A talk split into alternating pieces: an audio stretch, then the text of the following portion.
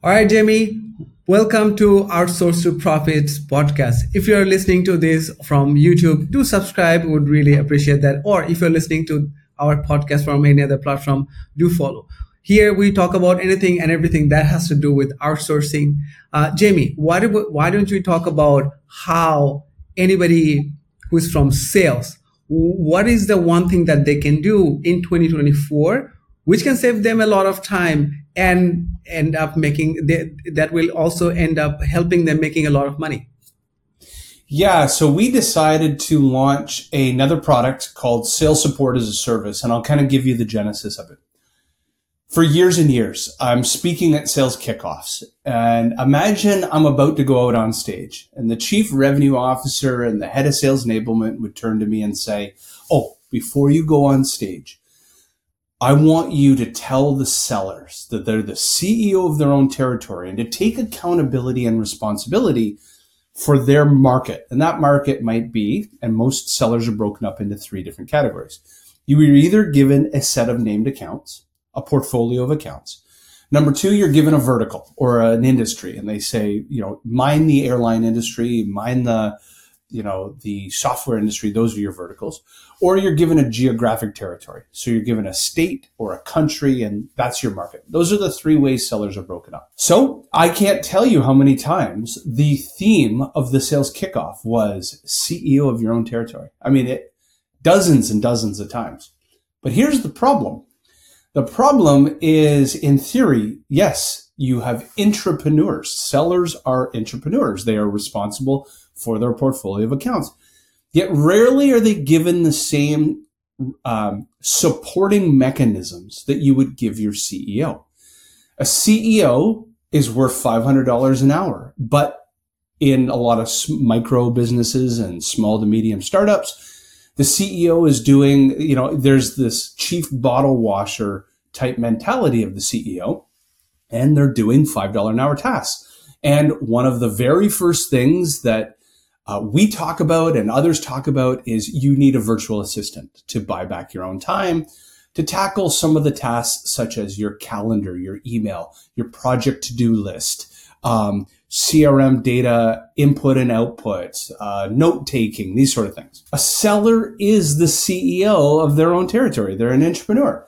And so the same concept applied. And here is the challenge in the market for a seller. The average seller spends about one of their 5 days a week. It could be argued between 20 to 30% of their week is being spent on administrivia. So the seller is not in market, talking to a prospect or talking to a customer, looking to upsell and cross-sell. They are doing things such as data mining, data enrichment, taking the notes from a call and putting them in the CRM, extracting notes from the CRM, finding email addresses, researching information before a call. These are basic details that sellers are doing every single day. And we've just accepted it over the years. We've just said, well, but that's part of sales. Well, hold on a second. 15 to 20 years ago, when Aaron Ross wrote Predictable Revenue and they started describing how Salesforce.com was changing the world, and what they did is they looked at a sales process and they broke out the prospecting arm, like the top of the funnel prospecting arm, from the discovery calls, the proposals writing, and the closing. And they called this new job function the SDR or BDR, the sales development rep and the business development rep. What did they do? They did labor arbitrage. They took a $35,000 to $40,000 a year student, somebody that just graduated university, gave them a phone, gave them an email account and LinkedIn, and said, go prospect. And the SDRs and the BDRs 15, 20 years ago started booking meetings for the account executives, which made $100,000 a year or $200,000 a year. And it was a beautiful relationship of cheaper labor, booking meetings, a less valuable task, although I think the most critical of tasks, but the way that companies looked at it was a less valuable task given to less expensive resources. And then they passed the sales opportunities to the account executives to close the business. Now do the same thing with your sellers. Take a look at what they do over the course of a day and over a week. And you say to yourself, yeah, we have socially accepted this idea that sellers need to do task A, B, C, D, E, F, G, and they do all these things. But if you broke it down critically, objectively, like you would a CEO, you would go, oh my God, what a giant time waste that my really expensive resources are doing these things. What if you use that same principle of labor arbitrage and you bought their time back and you tackled some of these tasks? So that's the genesis and origin of sales support as a service. Yeah, I just want to add one more thing is that, in my opinion, anything and everything that you need to, just getting a lead to closing the deal, everything is important. I personally don't think we have anything that is not that important, including, inputting data on the CRM. But what I think is that if we can find repeated tasks that might not need a lot of creative brain power, if that makes sense. The repeatable. We can give those tasks to somebody that we're outsourcing, right? I think in that way, we can look at all the tasks as important, but at the same time, it might not need a lot of creative brain power. I think that's a better way to look at it. And the reason behind it is, and I'll give you my own example. I might sound how do I say this? What is the right word for it, Jamie? So I literally have a person who all he does is manage my CRM. That's all he does. I promise you. And the reason behind I'm doing it is because I know how important it is. And I also know, maybe I'm just lazy and I don't get, I don't want to say I don't get time. I have time, right? Everybody has time. But I'm so lazy in terms of, putting data inside my CRM. I keep forgetting doing it. So I have somebody who does it all day long, and that really helps. How does it help? It helps keeping all the pipelines very transparent. I know exactly what's going on with my CRM. I know exactly how many people I have, in my pipeline, how many people I have to call tomorrow. So all these things, all this information updating, I have somebody doing it for me all the time. So yeah. But that's what's possible with offshoring. So here, I want you to back up. So you are the listener, you're a founder of a company, you're a CEO, maybe you're a chief revenue officer. And having somebody focus in on the database is something that you knew that global mid-market and global enterprise companies have. They call those sales operations, revenue operations, or marketing operations. Those people make $100,000 a year. And you're sitting there going, it would completely destroy my cost of customer acquisition, my payback periods if I did this. But with offshoring, Nazmul has, whether it's a fractional or a full-time person, probably being paid somewhere between $350 to $750 a month, depending on if it's fractional or full-time, but can actually afford to have specialists work on very specific tasks. And this comes to where the VA is a service and that sales support is a service. It's essentially very similar.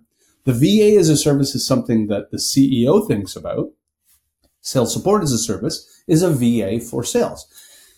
And you put that virtual assistant, that sales support leader, into the center of a group of sellers. And they start to eat away at these, I visualize these three concentric circles. Concentric circle number one, and it's a time and motion study.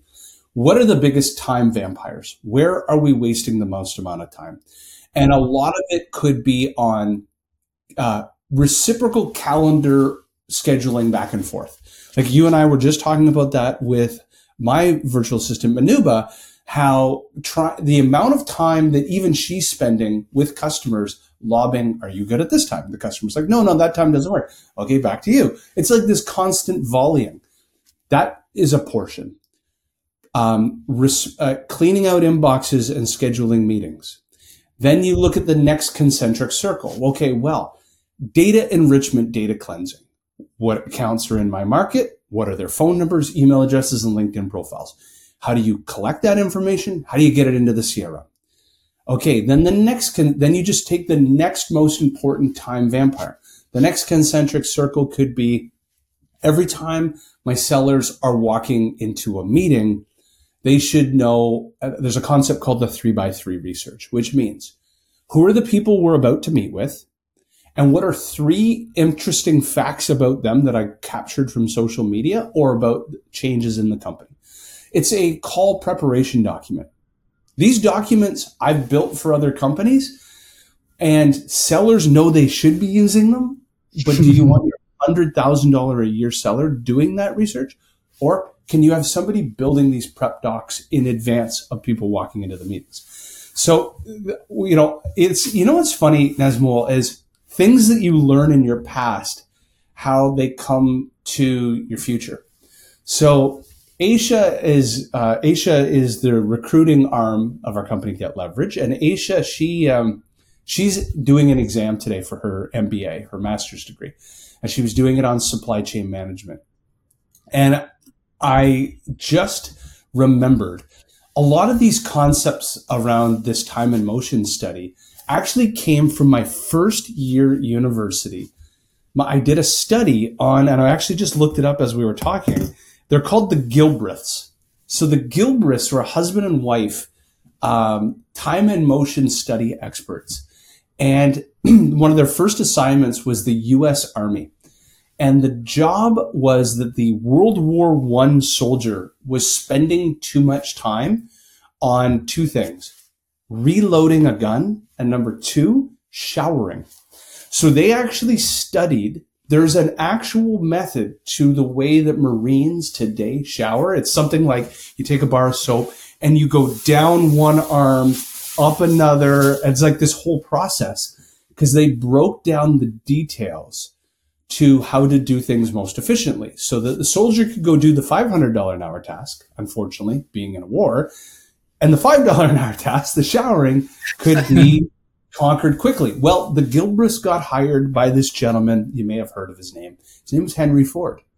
And what do you think they helped Henry Ford master? The assembly line. The assembly line.